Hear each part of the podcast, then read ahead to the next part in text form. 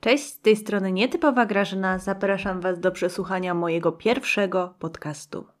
A skoro dopiero co zaczynamy, to kilka słów o mnie, bo przecież musicie wiedzieć, dlaczego w ogóle do Was mówię. Moje zainteresowania wiążą się z kierunkiem studiów, który właśnie kończę oraz tym, który właśnie zaczęłam. Jeśli chodzi o studia, które kończę, są to studia azjatyckie na Uniwersytecie Jagiellońskim, dzięki którym udało mi się zgłębić tematy, o których będę mogła Wam poopowiadać. Wszystkie historyczne treści, które będę Wam przekazywać, powstają na podstawie literatury dotyczącej krajów azjatyckich oraz informacji wyniesionych z prasy czy z wykładów. Zależy mi na tym, żeby ten podcast był dobrym źródłem wiedzy, która nie zawsze jest w Polsce łatwo dostępna. A skoro to dopiero mój początek, zacznijmy też od początków Korei. Jak wiemy, nauka pozwoliła nam dowiedzieć się, jak powstały góry, morza, na czym polega zaćmienie słońca, poznać bliżej funkcjonowanie świata przyrody. Jednak zanim to nastąpiło, ludzie musieli tłumaczyć sobie wszelkie ewenementy. Dlaczego istnieje coś takiego jak piorun? No proste, bo przecież Zeus się zezłościł. Skąd się wzięło trzęsienie ziemi, dlaczego mamy suszę i tak tak. Mitologia, legendy, wierzenia pozwalały ludziom zrozumieć otaczający świat, dopóki nauka nie przyszła z pomocą. Dlaczego mitologia, legendy i wierzenia są dla nas, osób zajmujących się historią, bardzo ważne? Bo pomagają zrozumieć myślenie oraz zachowanie ludzi sprzed setek lat. Prócz tego są czymś fascynującym, czymś z czego nieraz wyrastały zwyczaje, które pielęgnujemy do dziś, jak chociażby ta nasza bożonarodzeniowa choinka. I w tym momencie chciałabym Wam sprzedać zainteresowanie mitologią. Nie tylko tą, którą przerabialiśmy w szkole, czyli tłuczenie Zeusa, Ateny i Hery aż do mdłości. Osobiście nie za bardzo za tym przepadałam, a mitologia grecka kojarzyła mi się raczej z takim tematem, który cały czas musi być przerabiany. Czy to w nawiązaniu w trakcie lekcji historii, czy też w trakcie lekcji języka polskiego. Wydaje mi się, że zbyt wiele czasu poświęcaliśmy w trakcie zajęć tej mitologii, a moglibyśmy w tym czasie poznać trochę dokładniej na przykład literaturę piękną, cokolwiek. Tak więc zainteresujmy się na przykład mitologią słowiańską, naprawdę bogatą, dużo nam bliższą niż ta grecka. Poczytajmy o mitologii celtyckiej, o wierzeniach celtyckich. Jeśli gracie w gry komputerowe, jestem pewna, że spotkaliście się już gdzieś z druidami, którzy byli odpowiednikami szamanów, po prostu starożytnymi celtyckimi kapłanami, którzy przewodzili obrzędom religijnym. Może dowiedzmy się czegoś więcej o mitologii nordyckiej. Myślę, że w czasach przepełnionych filmami Marwella nie ma osób, które nie słyszały o Torze, Odynie czy Lokim. Ale jeśli na przykład ktoś tak jak ja oglądał dość dawno temu anime, nawet bardzo, bardzo dawno temu, pewnie natrafił na serial i mangę o tytule Oh My Goddess, a dla tych, którzy bardziej orientują się w tytułach japońskich, jest to A Megami Sama. Były tam trzy główne boginki, bohaterki. Beldandi, Urt, Skuld i co się później okazało, gdy dorwałam Wikipedię oczywiście, bo co by innego, są to nordyckie Norny, czyli boginie przeznaczenia, przeszłości, teraźniejszości i przyszłości, co było dość istotne dla fabuły anime. Jeśli lubicie japońskie animacje, serdecznie polecam, chociaż kreska może być teraz ciężka do przetrawienia. Poczytajmy też o wierzeniach perskich czy arabskich, które są naprawdę fascynujące, nie zmyślam. I tutaj znowu gratka dla graczy. Mm, to właśnie z wierzeń arabskich pochodzą dżiny, ifryty czy kule, które znamy z tytułów takich jak Heroesy czy też Warcraft. Poczytajmy też o bardzo bogatej mitologii japońskiej, chińskiej czy hinduskiej. Elementy tych podań, wierzeń, mitologii, tradycji i folkloru znajdziemy w dzisiejszej popkulturze, co starałam się już przedstawić przed chwilą. Naprawdę serdecznie polecam. Ale przejdźmy już do Korei.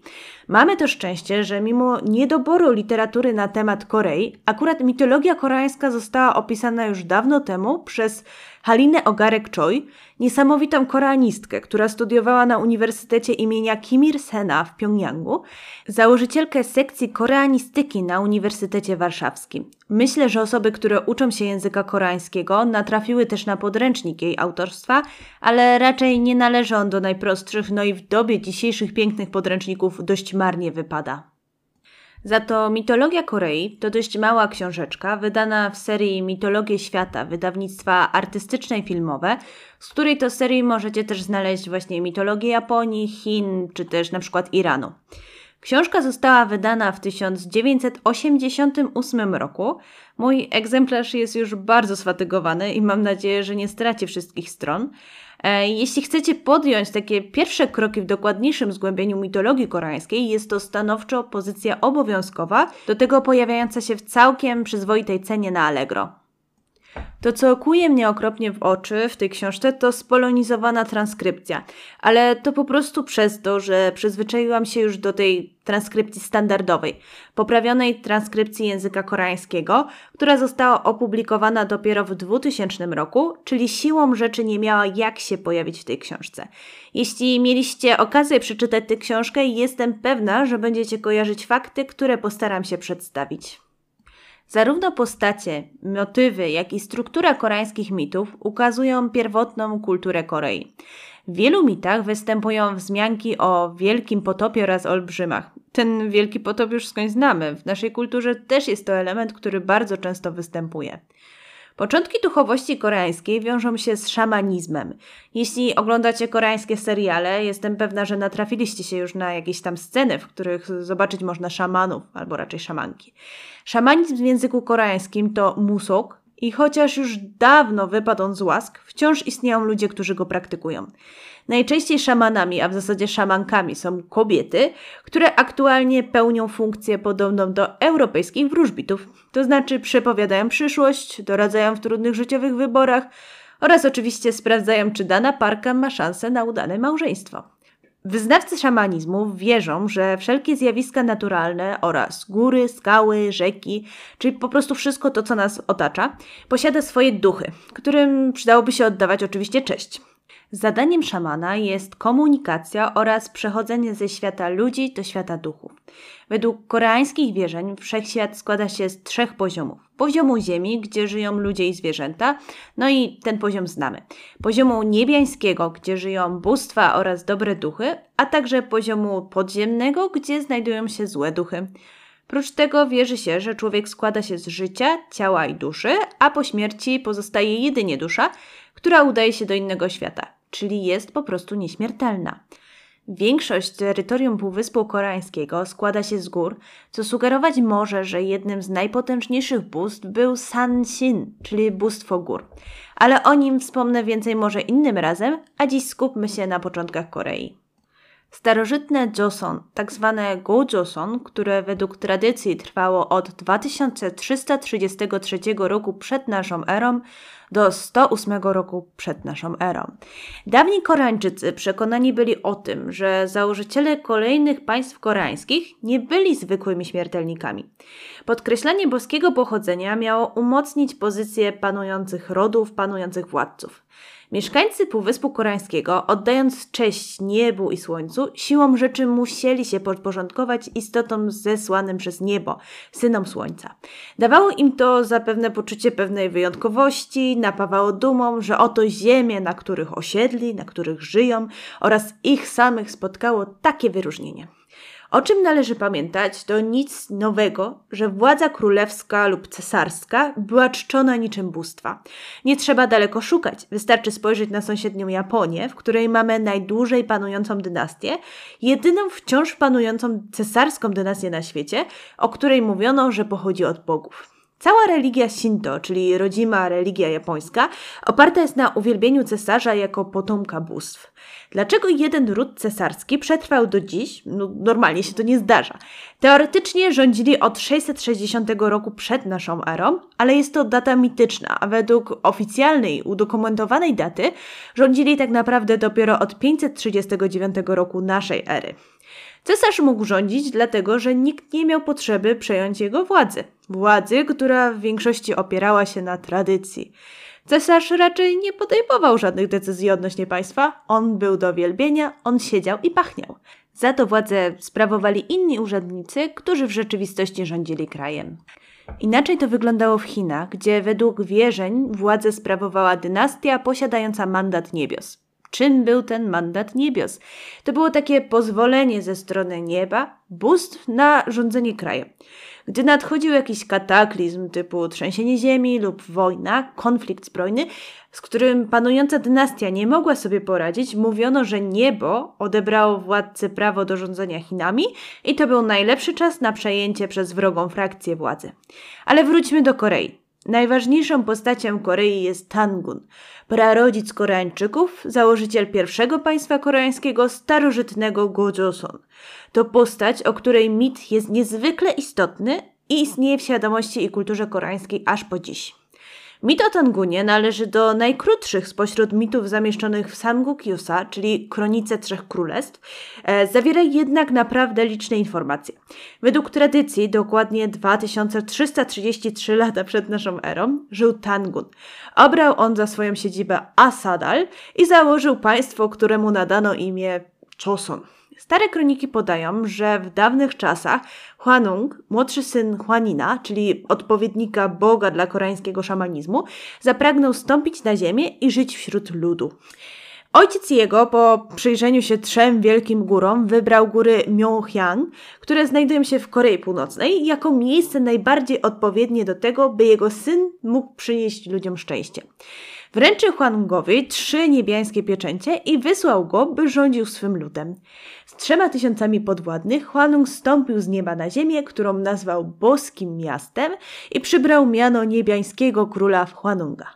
Przywiódł ze sobą mistrza wiatrów, mistrza deszczu oraz mistrza obłoków i za ich pośrednictwem przekazał ludziom ponad 360 umiejętności, w tym uprawę roli i leczenie chorób, wpoił im również zasady moralne i nauczył podporządkowywać się prawu. W tym samym czasie w jednej pieczarze na ziemi żyły tygrysica i niedźwiedzica. Modliły się one do Huanunga o to, by zmieniły je w istoty ludzkie, oczywiście w piękne kobiety. Władca zlitował się nad nimi i dał każdej wiązkę piołunu i dwadzieścia ząbków czosnku. Powiedział im też, jeśli spożyjecie to święte jadło i nie ujrzycie światła słonecznego przez dni sto, staniecie się ludźmi. Niedźwiedzica i tygrysica wzięły pożywienie, zjadły je, ukryły się w pieczarze. Po pewnym czasie niedźwiedzica, która ściśle stosowała się do zaleceń króla, zmieniła się w piękną kobietę. Tygrysica nie zastosowała się do polecenia i pozostała zwierzęciem. Niedźwiedzica zmieniona w kobietę nie mogła znaleźć męża, modliła się pod świętym drzewem o poczęcie dziecka, co ewidentnie jest naleciałością konfucjańską, to znaczy chińską, konieczność posiadania dziecka, konieczność posiadania tego dziedzica. Huanong wysłuchał jej próśb i połączył się z nią. Urodziła syna, który miał na imię Tangun.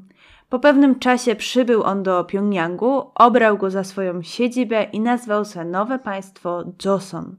Później Tangun przeniósł swoją stolicę do Asadalu w górach i panował przez 1500 lat. Analizowano najrozmaitsze aspekty tego mitu, traktowano go jako zapis rzeczywistych zdarzeń dostarczający informacji o początkach historii, rozwoju kultury praprzodków dzisiejszych Koreańczyków.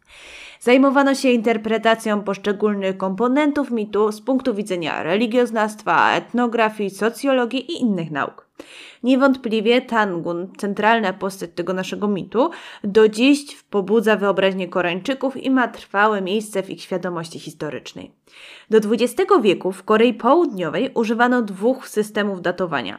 Stosowano kalendarz gregoriański wprowadzony w Korei w 1896 roku oraz kalendarz, który liczył lata od narodzin Tanguna.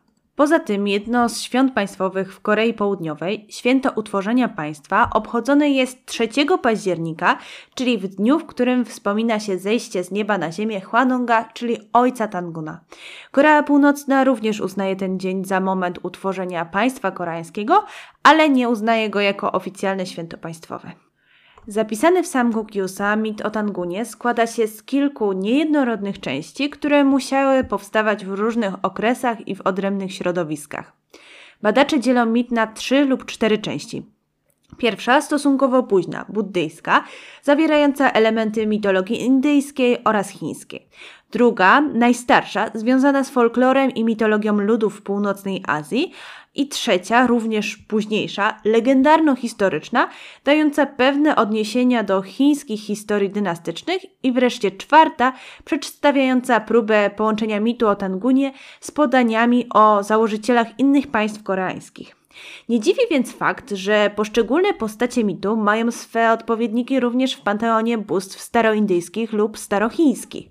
Choć e, niemało jest opracowań mitu o Tangunie i zdawałoby się, że wszystkie, wszystko już zostało wyjaśnione, wciąż na nowo podejmowane są próby zgłębienia e, podtekstów i ukrytych znaczeń tego mitu. Co jeszcze ciekawe, podobny mit do mitu o Tangunie odnaleźć można u Ainu, rdzennych mieszkańców wyspy Hokkaido w Japonii, którzy osiedlili się tam znacznie wcześniej niż Japończycy, których znamy, oraz oczywiście wśród kultur syberyjskich.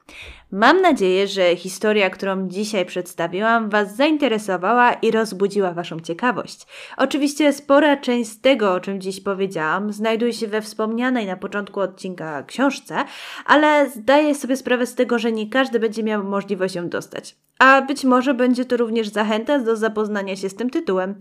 Kolejny podcast będzie związany z nauką języków obcych, a za jakiś czas pojawię się znowu, by poopowiadać Wam co nieco o historii. Mam nadzieję, że nie mówiłam tutaj zbyt chaotycznie i chyba mówiłam zbyt szybko jak zwykle. Postaram się to zmienić. Na tę chwilę do usłyszenia.